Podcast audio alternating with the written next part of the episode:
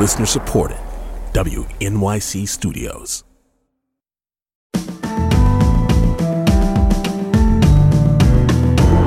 From WNYC Studios, I'm Brian Lehrer. This is my daily politics podcast. It's Monday, September 18th. Today is day two of Climate Week NYC, time to coincide with the world leaders gathering in New York for the annual UN General Assembly session and the so called Climate Ambition Summit, which the UN is holding on Wednesday. Yesterday, definitely for the benefit of world leaders' eyes, climate activists staged the March to End Fossil Fuels. Media reports estimate tens of thousands of people took that walk on a beautiful day for it from 56th and Broadway, ending at 51st and 1st, just a few blocks from UN headquarters. According to multiple media reports, President Biden was a key focus of the march as organizers targeted him for things like failing to totally phase out oil and gas drilling on public lands, though he has reduced it, and they want him to declare climate change a national emergency. Here's one marcher who WNYC spoke with during the march yesterday.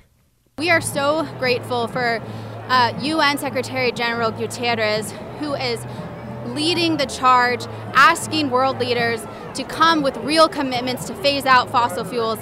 This is the kind of leadership we need. We need President Biden to step up, to rise to that challenge, and commit to ending fossil fuels. And the reports quote people at the march, um, young activists mostly saying Biden risks alienating young climate concerned voters, diminishing turnout for him in reelection swing states next year, potentially.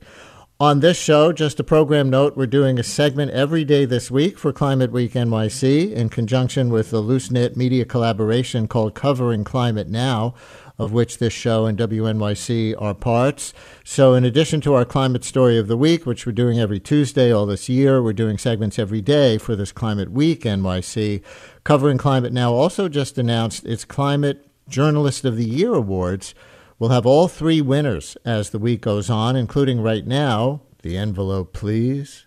And the award goes to Amy Westervelt, founder and host of what she calls the Critical Frequency Podcast Network, which produces series including the ones called Drilled, of which she is executive editor, and Damages. She also writes articles for The Guardian and The Nation, MSNBC, and The New Republic, among other places and is author of books including All We Can Save Truth, Courage, and the Climate Crisis, published in 2020, and on a different topic, Forget Having It All How America Messed Up Motherhood, published in 2018. She has also won Edward R. Murrow and Rachel Carson Awards previously, before this covering Climate Now won and now she's a covering Climate Now Journalist of the Year. So Amy Westervelt joins us, and so does Mark Hertsgaard, Executive Director of Covering Climate Now. Now he is also the Environment Correspondent for The Nation. So Amy and Mark, happy Climate Week. Welcome back to WNYC.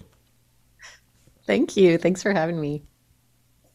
Thanks, Brian. It's always good to be here. Why don't you just tell our listeners first why you named Amy Westervelt the Climate Journalist of the Year?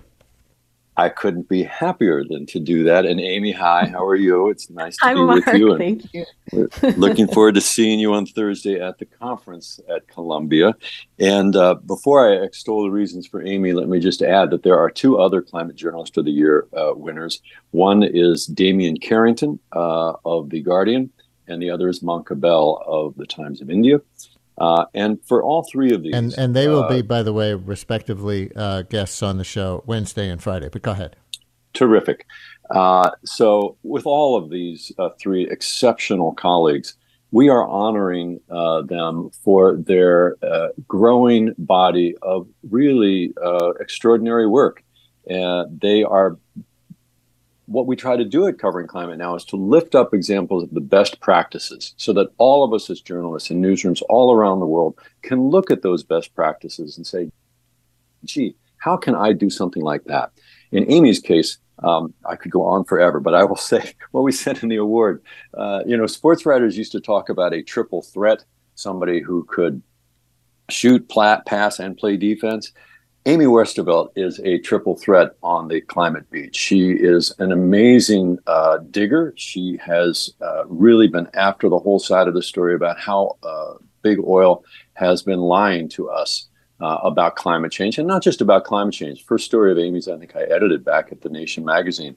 She went back to the 1920s and showed how this is very deep in the uh, sort of DNA of the uh, oil industry.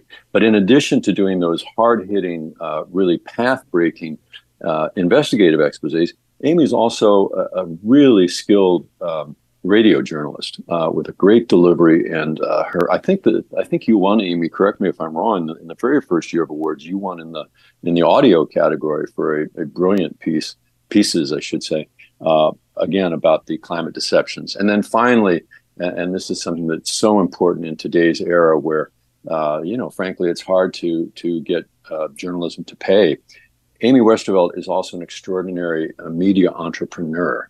So when she was trying to get her podcast started uh, some of the big boys in the in the business at first uh, were interested. And then they said oh no nobody's ever going to be interested in a podcast about climate change. Uh, we're you know goodbye and thank you. And amy said oh really okay, well, I'm going to go off and do it by myself. And within a year, she had a million listeners. That's the kind of grit mm. and determination that all of us as journalists need as we cover the biggest, most important story of our time. And some of you thinking, wait, didn't we used to hear the phrase NPR's Amy Westervelt? Yes, that was one of the things that Amy did before uh, she went out on her own into uh, climate entrepreneurship. So, Amy, congratulations. And I want to dive in on just one very recent example of your work that was just released yeah. yesterday for MSNBC called mm-hmm. How Big Oil is Using Friendly Judges to Muzzle Free Speech. So I'll bite. How is big oil using friendly judges to muzzle free speech?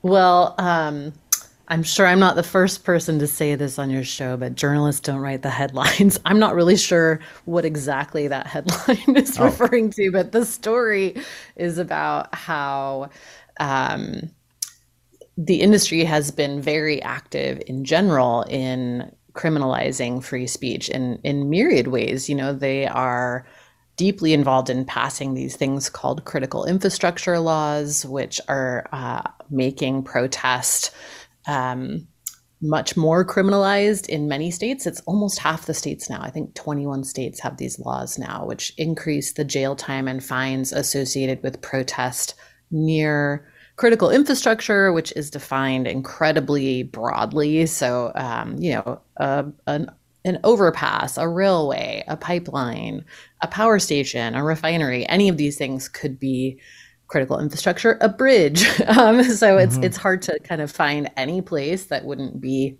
um, near something that fits that definition. And you know, it's being used just in in West Virginia last week. The um, the law went into effect, and four days later, climate protesters were arrested and charged under the new critical infrastructure law. So, um, so there's that. There's you know the RICO charges against the Cop City protesters are a good example as well. That is a um, pretty extreme charge to use you know criminal racketeering against peaceful protesters. Um, Can I ask you to so, dive yeah. into that one a little? Because that one jumped out at sure. me from your article. And, you know, people following the Trump indictments know that yes. he's being charged in Georgia under RICO racketeering laws. And this report that you wrote said RICO charges are also being brought in Georgia against climate and other protesters. What? Yes, yes, yes. Um, yeah, it's really uh, an escalation of some of the tactics that we've been seeing used to try to suppress climate protest. Um, for a while now, there's been this tendency to try to describe climate protesters as quote unquote domestic terrorists despite the fact that that you know there's not any violence against people involved. Um, it's occasionally some pretty minor property damage. Um, in this case not even that you know it was pe- people peacefully occupying a park. Um, so i don't know how that fits the definition of either terrorism or racketeering. and in this case, especially because, you know, it's criminal racketeering, not civil racketeering, which you know you have seen some of those charges being levied at, at um, at protesters and organizations as well. But the thing that's kind of uh, scary about it is is not just that you know those charges come with uh, increased jail time and fines, but that it it loops in any organization that's involved with protest as well. So that's really meant to scare off organizations like you know greenpeace or the sierra club or the nrdc big environmental organizations that have been involved with organizing protest, which is not an illegal activity in this country, um, but are now being roped into these RICO uh, claims. And I think it's something people should be paying attention to. You know, even even if the climate is not your issue, this is not going to stay contained only to climate protesters. Once states and the federal government start to think about protests as a criminal activity, that's that's not a good path to be on. Yeah, and that w- wasn't that one. Just just to finish this stretch of the conversation, yeah. um, that particular one at the park that you mm-hmm. referenced, a kind of joint protest against.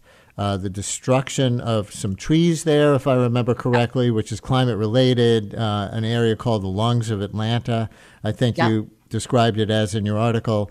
And, as and, did the the same state agency that is allowing it to be razed in order to build a police facility, which seems strange.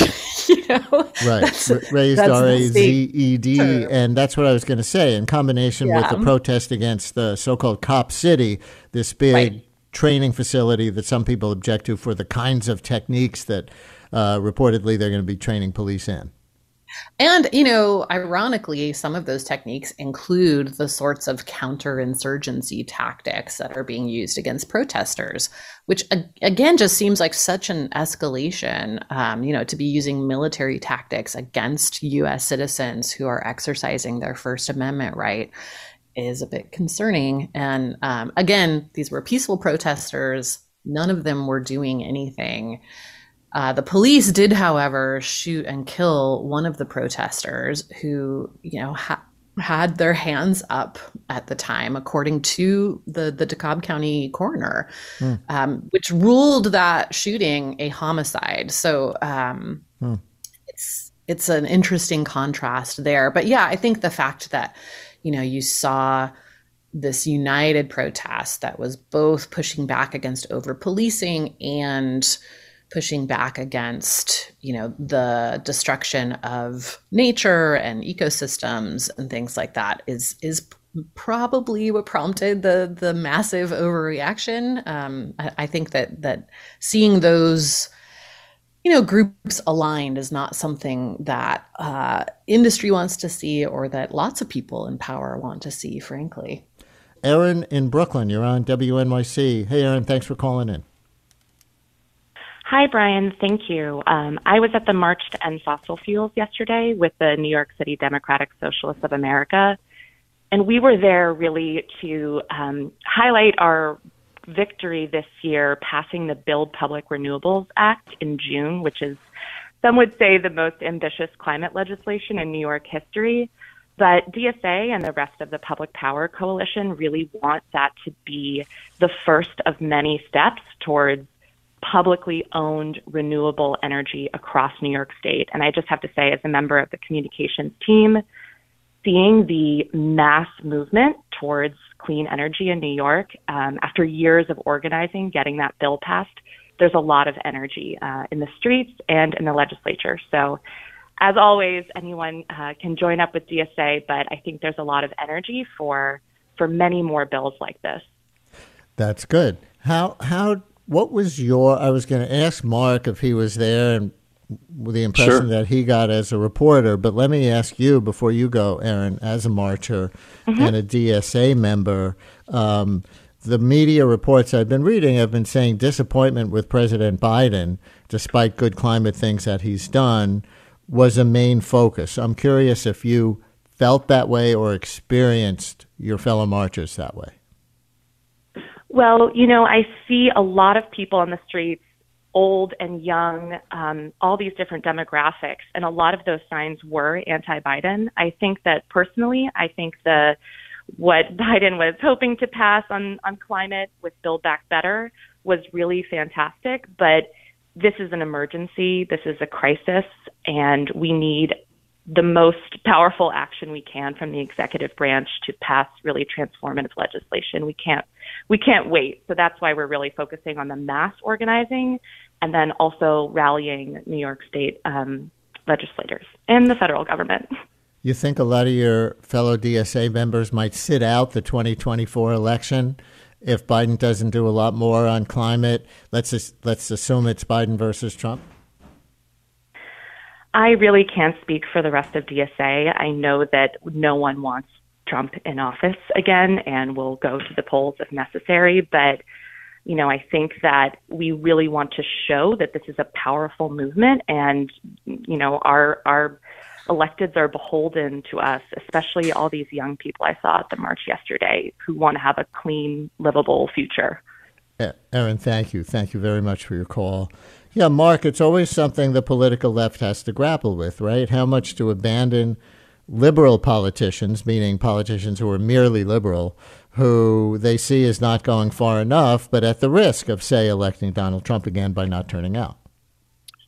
You're right, Brian. And yes, I was there covering the march yesterday. And one quick uh, addendum to what the caller said about that. She's quite correct that that New York State uh, legislation is uh, really, really exceptional and uh, pioneering. And AOC, when she spoke at the end of the rally yesterday, called out that legislation and said, uh, praising it, and said, uh, This is what we want to see, not just here in New York, but elsewhere.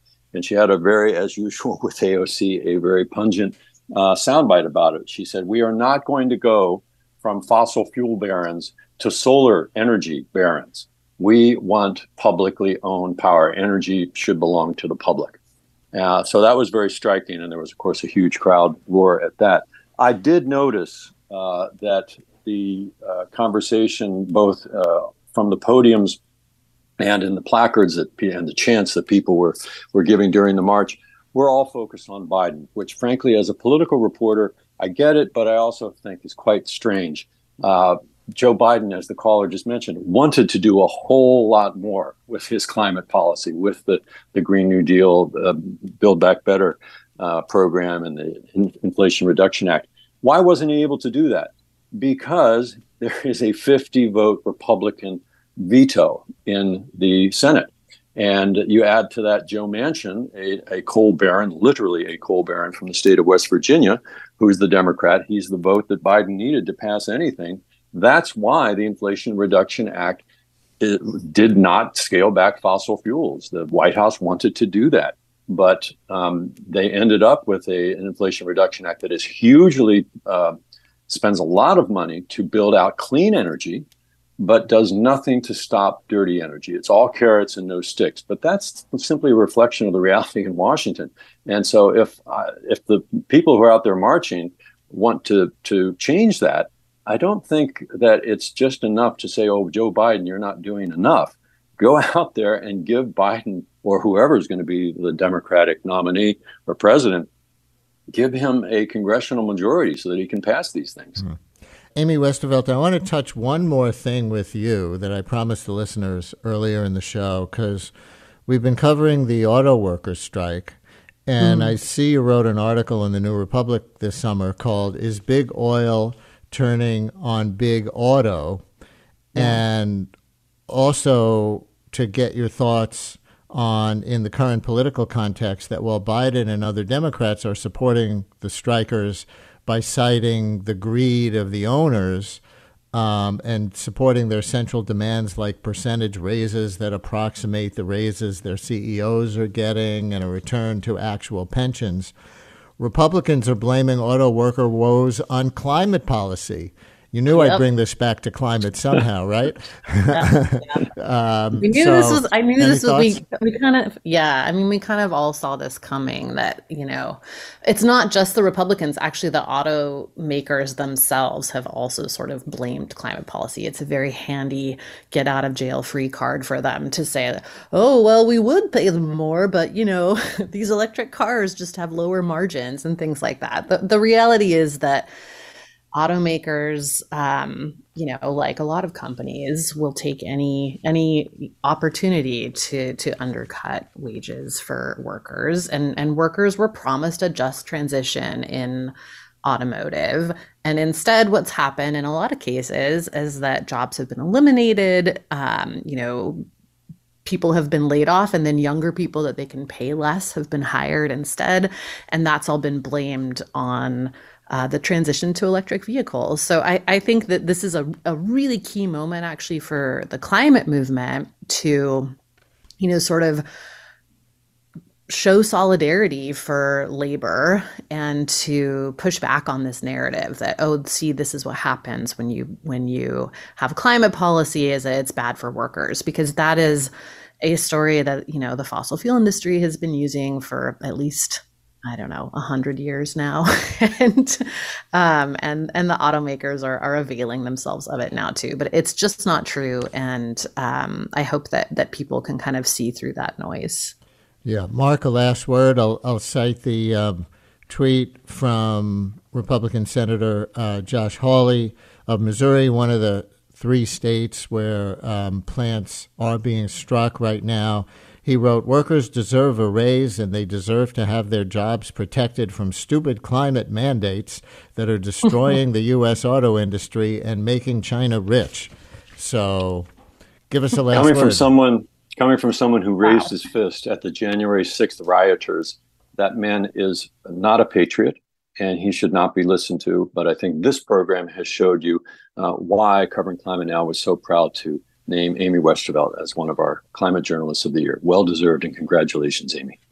Bringing it back around to the lead. Very professional journalist of you, Mark Hertsgaard, executive director of Covering Climate Now and climate, uh, or I should say, environment correspondent for The Nation, and Amy Westervelt, one of three climate journalists of the year that Covering Climate Now has just named. We're going to have the other two on the show as this Climate Week NYC goes on. Amy, do, do you want to just um, have a last last word and promote anything that you're working on in particular? Sure. Your your uh, podcast, um, something from your podcast network, or anything of your choice.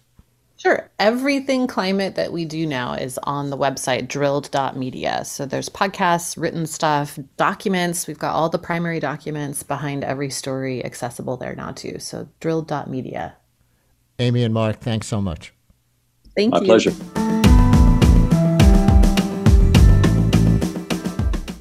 Brian Lehrer, a daily politics podcast, is an excerpt from my live daily radio show, The Brian Lehrer Show, on WNYC Radio, 10 a.m. to noon Eastern Time, if you want to listen live at WNYC.org.